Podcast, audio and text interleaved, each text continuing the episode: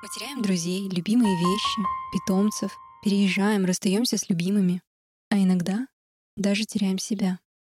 Мы все разные и по-разному справляемся с трудными моментами в жизни. И никто не может вам говорить о том, сколько времени нормально тосковать. Даже если вы страдаете из-за того, что разбилась ваша любимая чашка, мы стремимся, чтобы наша жизнь состояла только из радости, наслаждения и счастья. Часто забывая о том, что грустные вещи тоже случаются. И это нормально. На время вы можете теряться и не знать, как жить дальше. Ведь вы уже не тот человек, которым были вчера. Но это неплохо. Это просто по-другому.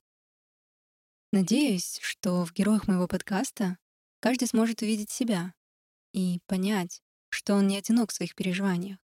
Я бы хотела, чтобы вы смогли найти поддержку и, возможно, что-то полезное для себя, чтобы легче переживать трудные моменты. Слушай мой подкаст и помни, ты не один.